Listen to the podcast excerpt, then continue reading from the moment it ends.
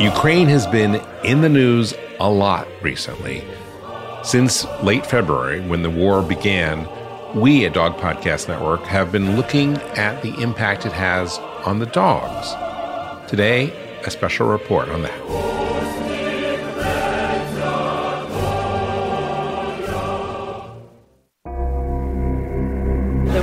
No longer the safe place you imagined. Ukraine is under full scale Russian assault. No one is coming to defend Ukraine. Tens of thousands have tried to flee. Civilian casualties. Seems reminiscent of the Second World War. Explosions. A missile strike. Fight to the end. Air raid sirens. A helicopter assault. Shock Russian missiles. Intense fighting. I cannot believe it's happening, really. Hello, I'm James Jacobson in Maui, Hawaii. And I'm Claire Mansell in Ottawa, Canada. Welcome to Dog Edition, where voices from around the world consider all things dog. Dog Edition is the first show designed for you to listen to while you walk your dogs. Today on the show, with the Russian invasion of Ukraine at the forefront of many of our minds, we look at how it's impacted dog owners there, what it's been like for the people and pets who left Ukraine in search of refuge, and those who have not. It's an important episode, so if you love dogs as much as we do, pause what you're doing, leash up your pup, and let's take a walk. Hey, Pepper, want to go for a walk? On February 24th of 2022, Russia sent in troops to invade Ukraine. The United Nations Secretary General has begged Russia to withdraw its troops in the name of humanity. It didn't take long for civilians to leave their homes and country in search of refuge. The United Nations quickly predicted the war would create the worst refugee crisis in Europe since the Second World War. According to the UN's refugee agency, nearly 6 million Ukrainians have now fled their nation. Among them are pet owners faced with the real dilemma of what to do with their animals. Do they bring them along on an uncertain journey, not knowing whether they'll be able to be properly cared for, or do they leave them behind? Photos and videos from border crossings around Ukraine show that many chose to bring their four legged companions with them. So, we spoke with some of the people who provided them with some of the help that they needed along the way. Many of the folks that came across had to leave their pets behind, and that's kind of one of the tragedies of this war. So, probably 10% of the folks uh, had pets, but at least 50% of the folks owned pets. They need food, they need uh, basic drugs like non-steroidal uh, anti-inflammatories, and some basic antibiotics and some materials. Ukraine is not a rabies free country. So those pets coming across the border need to be isolated for 21 days. Where are those pets going to be isolated to test negative for rabies? I had at one point 34 cats and 17 dogs from Ukraine. Many people who left Ukraine with their pets crossed into a neighboring country like Poland or Romania or Moldova. We worked together to set up this border station in a tent uh, right where the folks are crossing into Romania and they've just left the ferry boat that has crossed the uh, Danube River. That's Dr. Jon Geller. He's a veterinarian and the founder and medical director of the Street Dog Coalition, a Colorado based organization that provides free care to the pets of people experiencing homelessness. A few days after the war began, he made an amazing decision. He decided he wanted to help. And after discussing it with his family, he flew to Romania, where he didn't yet know anybody, in order to try and help with the situation with pets out there. It's amazing. He did call some veterinarians in Romania ahead of time who told him, Come on over, we need your help.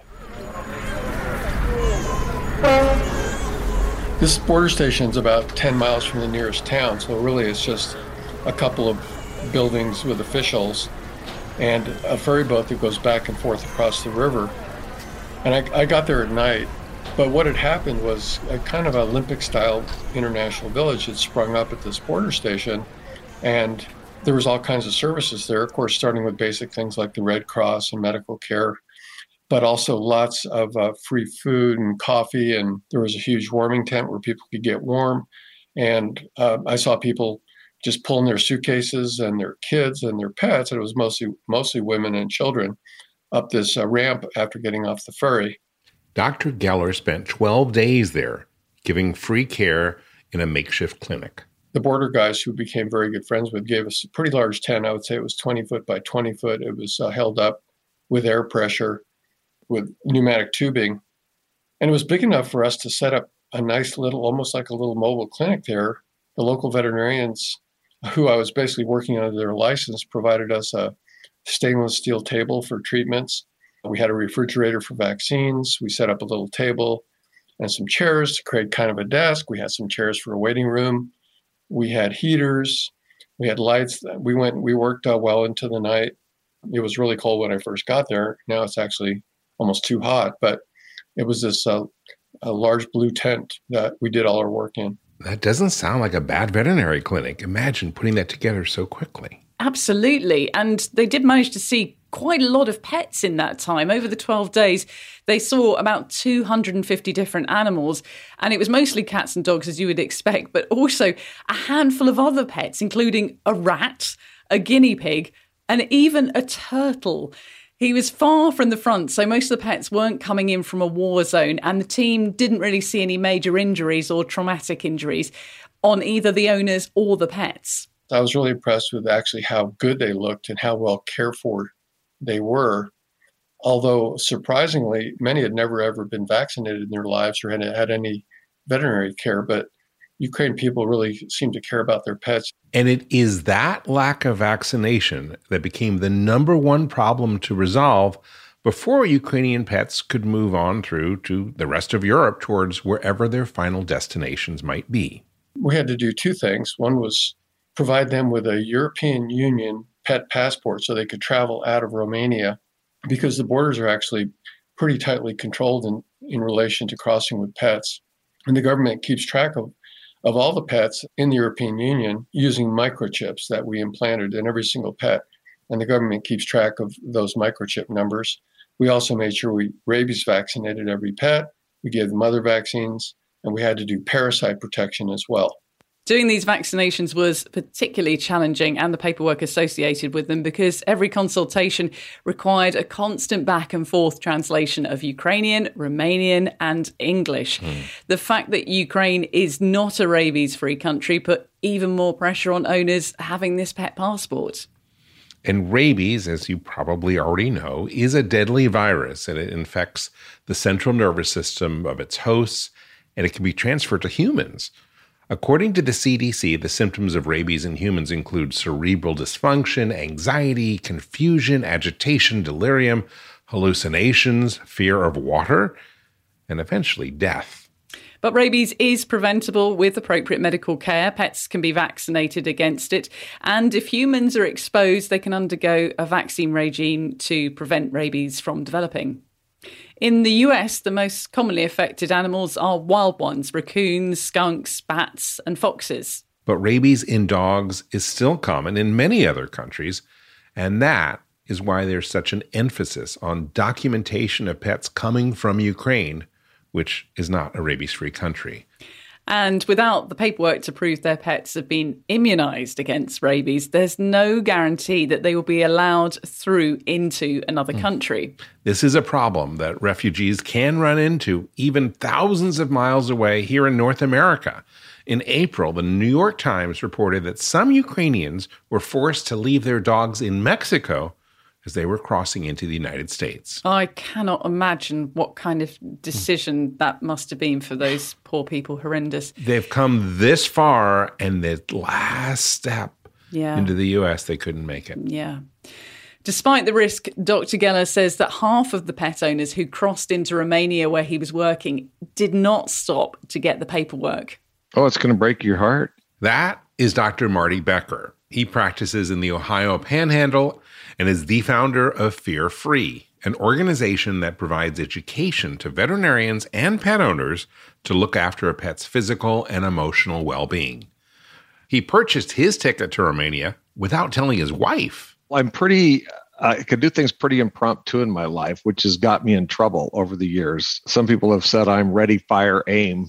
this might be a good example. Wow, there have been some incredibly supportive uh, families back home as well who've been left to pick up the pieces after these uh, wonderful volunteers have gone over to Europe. So I think it's important to recognise them as well.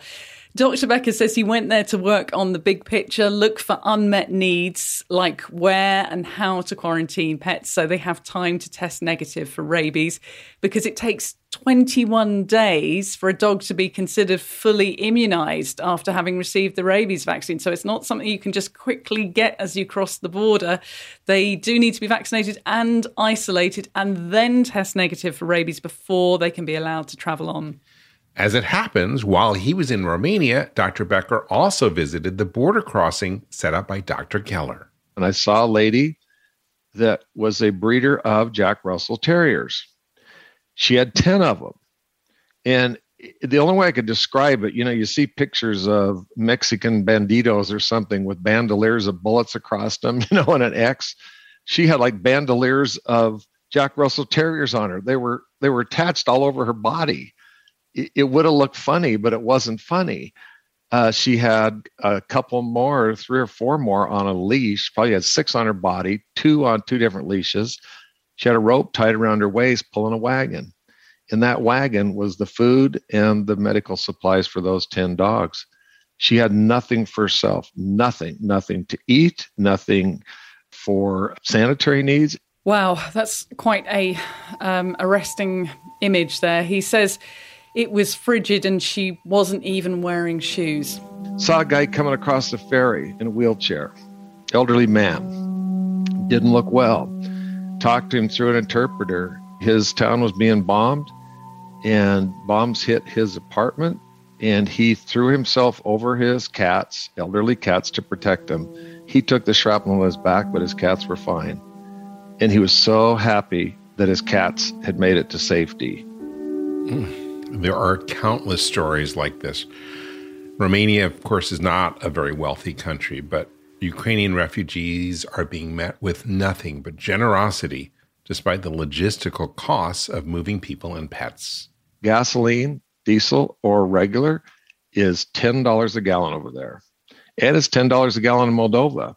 So $4,000 per capita income with $10 a gallon gas, uh, yet these people are giving, they're opening up their hearts and homes and their wallets and their time and everything to help these people. So far, we've heard from Americans who've gone to Europe to help Ukrainian refugees and their pets. After the break, we'll hear from two local women who are providing care. We'll also share some resources with you. We'll be right back. And now, a message from your dog. Every day with you is like a day at the beach and I want as many beach days as possible. I want to run and sniff and find a good stick to carry. I want to roll in the grass and warm my belly in the sun. I want to walk with you, run with you, sleep with you, eat with you. And when I eat with you, I want Everpup. The green, grassy beef liver spiked smell wakes my senses. You may not realize this, but it tastes like homemade gravy, especially when you wet it. It infuses any food you give me with health and life and vibrancy. I can feel it. Everpup traveling to every cell in my body, nourishing each one. Does it roll back time? Of course not, not really, but it helps me feel like I'm on top of the world. I'm so glad you're giving it to me every day because every day I'm so glad to be with you. I'm so grateful to be your dog and for the Everpup you give me. So now that you know what your dog wants, get Everpup, the ultimate dog supplement. Everpup is available in select pet shops and on Amazon. But to get the best price possible, join the Everpup Club at everpupclub.com, where you'll get your first jar for just $8 with free shipping anywhere in the US. Go to everpupclub.com and use the discount code DPN. That is everpupclub.com. Everpup every day. Welcome back to Dog Edition. In the early days of the Russian invasion, Romania paused all the usual travel requirements for pets coming from Ukraine.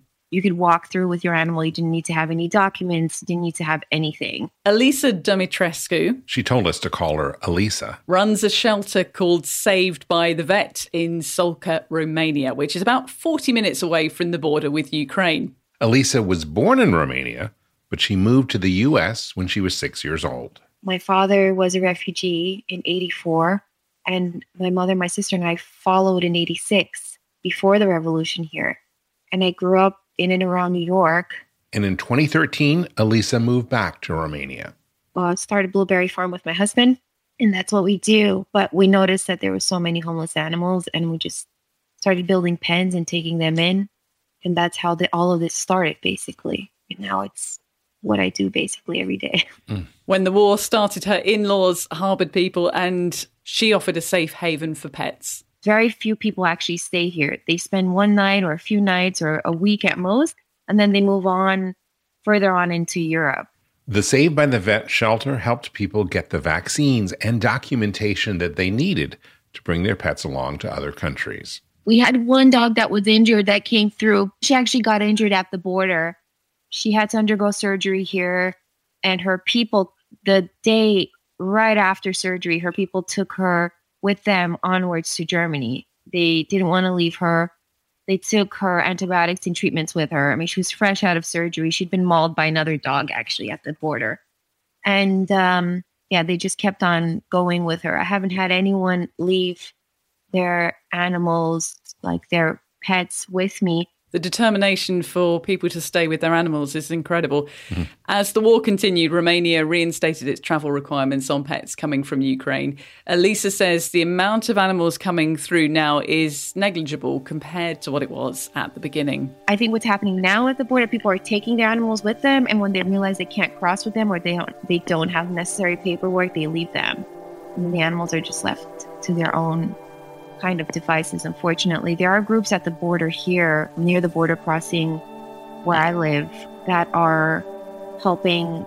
You know, if animals do come across the border or they find stray animals, they do help them. But it's, I, I think that's what's happening with people who can't uh, get their animals across, unfortunately. Mm. And the flow of Ukrainian dogs into Europe without proper paperwork has had a negative repercussion on the Saved by the Vet shelter. The dogs Elisa normally rescues in times of peace are adopted by people in the UK or other countries in Western Europe, but that's no longer the case. What happened because people were falsifying documents, other rescues were falsifying documents and trying to move Ukrainian animals out of the country when they should undergo quarantine and they need full vaccination papers. The UK government decided to close its borders to animals from Romania, from Poland, from Belarus, and from Ukraine. That's bad news for our own local rescues because we need to have animals adopted in order to make space for new animals that we rescue, and we rescue a lot. Unfortunately, people dump mothers, pregnant mothers, mothers and puppies, puppies by themselves. They dump them all the time. In the last few weeks, they've taken in seven mothers and their 31 puppies. Wow. Even as her shelter is getting crowded, Elisa is doing what she can for animals still in Ukraine. We do supply runs, dog and cat food runs into Ukraine. We're doing our sixth today. There's a shelter in Chernivtsi that we supply with food, and they ferry it onwards to Kiev and other areas that need help with food for animals. So far, we've heard about the painful process of refugees traveling with their pets. But what about the people who stayed in Ukraine? In Kiev, Dr. Elena Kuschuk stayed behind to provide care for the animals of the people who didn't leave. I feel I just can't sit and wait what is what will going on. I have to do something. And maybe it looks like some uh, heroism, but it's not really because I, I decided that I just lose my mind in mm-hmm. case I do not work. She says the first day was unbearable. First day of war, I was at home with my family, and it was all the time this sound of, of explosions, the rockets. And after one day of this sound, you just understand that you can't stay at one place when you hear all this. So, on the second day of the war, she sent her family to Western Ukraine and she moved into her veterinary clinic in Kiev. She says it's a massive older building. Very thick walls, and uh, we didn't hear anything. She slept in the basement of her clinic for several weeks. All these two months, uh, staying in the clinic all the day and all the night, I didn't hear this sound, and I think it's uh, saved my brain. Dr. Kuschuk says her friends have gotten used to it and they can differentiate whether the sounds are incoming from a Russian attack or outgoing from the Ukrainian military and are even starting to joke about it. Mm. It's one joke when you are at night and together with your husband, for example, and some sound and the wife is wake up and oh just what is that? Oh just do not worry, it's ours. As in, don't worry, honey. The sound of an explosion was made by our Ukrainian rockets, not the Russians. Wow. However, Dr. Kuschuk says she's not desensitized to the sound of explosions and rockets. I hope I never differentiate them defense or attack. I just don't want to know. I just want this stop and Russians go back. Dr. Koschuk says the situation in her clinic has changed from week to week. Last few weeks, we couldn't get any supply from our usual uh, roads, let's say, and uh, our colleagues from Poland and Czech Republic they help, help us a lot. now we still ha- uh, have some difficulties, uh, but now a lot of um, supplements we're receiving from um, our usual road and I really, really appreciate from my colleagues from Poland and Czech Republic uh, for supplies sent it actually first weeks. They, I don't know how, but they found a way and we get supplied uh, direct into clinic. In the first few days of the war, they didn't have much work because, unsurprisingly, people didn't realize that the clinic was still open. Mostly, we have a lot of clients uh, who has dogs with injuries and cats with problems, uh, which was, let's say, caused by stress. For example, um, pancreatitis, uh, gastrointestinal disease, and uh, cystitis, and so on. Wow, I can understand where the pets would be under a lot of stress. Absolutely. And you can only imagine how the humans are feeling as well. As news spread that the clinic was still open, more people brought in their pets, and sadly, some of them had been severely injured. We did a lot of amputation, unfortunately, uh, because of shots and because of uh, shrapnels. And we have some cats which was saved uh, from the buildings, destroyed buildings, so crushed traumas. She is one of three veterinarians who practices internal medicine at the clinic. And currently, sometimes she sees 20 or 25 dogs a day, but she's not alone in the clinic. Now we have ICU with four different uh, doctors there. Uh, we have three internal medicine specialists, two specialists with, let's say, who, who did ultrasound and uh, different exams and a lot of our colleagues with uh, specialties are, are going to come back. She's no longer sleeping and living in the clinic all the time. She's moved back to her place with her cat, but colleagues from a Kiev suburb continue to live in the clinic. Dr. Koschuk says that the weeks she spent living there were actually good for her mental health. It, it saved me because I worked and I didn't think about what is going on outside. She says she's grateful for all the help that she's been given. I really want to thank you for all support that I received in the first weeks of war from from colleagues. I actually I didn't know even that colleagues from Europe and in America, and they helped my friends. They sent us supplies. They sent us uh, let's say, greetings and support. And I feel that you worry, and I really appreciate it for that. And I believe everything not just stop, it will stop with our win because we have to win as usual. That's so heartwarming. Wow. Her clinic is starting to provide supplies to other clinics that are reopening, so that's encouraging for the animal care in Ukraine. But she needs more help, of course. She says there is a network that can bring in supplies from cities in western Ukraine to Kiev, but she doesn't know how supplies are getting into the country itself. And so, if you would like to help and you've been touched by these stories, we have links in today's show notes for this episode with different organizations that are providing assistance. You can also find them on our website at dogedition.com. Claire, this has been such a, a, touching, moving, poignant piece, and we've been working on it for a number of weeks. This is the type of journalism that we hope to share with as many dog lovers around the world.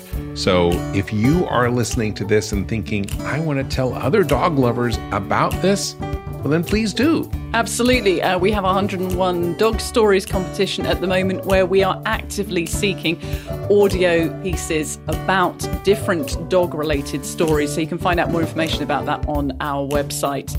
And don't forget as well, do follow along to Dog Edition on your favourite podcast app. And if you found today's story moving, don't forget to tell other people about it. If you're out in the dog park having a walk, share it with one of your fellow dog lovers. It helps our programme grow.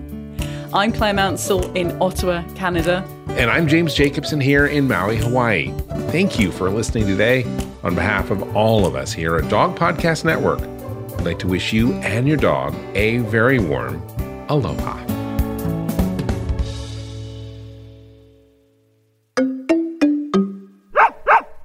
Is artificial intelligence going to change veterinary medicine? Well, it already has. Right now, on Dog Cancer Answers, we're speaking with Dr. Kelly Diehl of Morris Animal Foundation about how AI is impacting veterinary research and the practice of medicine itself. That's on Dog Cancer Answers.